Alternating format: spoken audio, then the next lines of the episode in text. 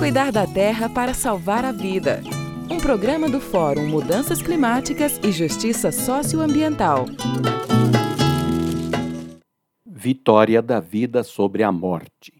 A história e a realidade em que vivemos nos mostram que as pessoas, mulheres e homens que tomam o partido das pessoas, comunidades e povos marginalizados, descartados como inúteis pelos senhores do progresso, que só dão valor a um tipo de economia que concentra cada vez mais riqueza em suas mãos, correm o risco de serem combatidas, caluniadas, presas e até mortas. A adoração ao ídolo dinheiro e à propriedade privada, que transforma tudo em mercadoria, leva a combater e condenar quem defende o direito de todas as pessoas à vida com qualidade humana. O mais incrível é que o fazem em nome de algum Deus, da democracia, da liberdade, valores usados para iludir a muitos com a falsa promessa de que poderão ser ricos como eles.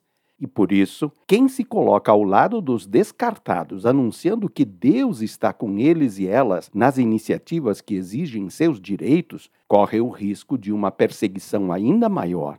Nessa sociedade, só é defendida a religião que justifica a busca individual de prosperidade como sinal da bênção do Deus que adoram.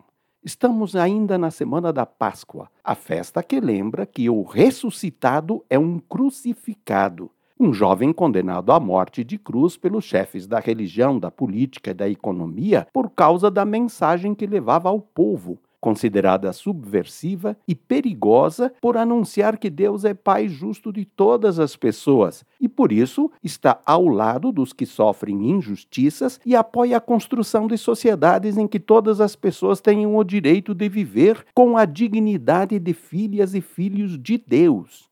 Em nosso país, campeão mundial na perseguição e assassinato de defensores de direitos humanos e agora campeão mundial na falta de unidade política no enfrentamento da Covid-19, vivem e tornam atual a ressurreição de Jesus de Nazaré as pessoas e igrejas que estão ao lado e fazem quase o impossível em solidariedade com os que lutam pelos direitos de viver de serem hospitalizadas para tratamento adequado e de serem vacinadas.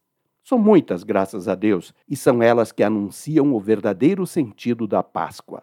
Que Deus garante a vitória da vida sobre a morte, da saúde sobre as doenças, da justiça e do amor sobre a ganância e a indiferença.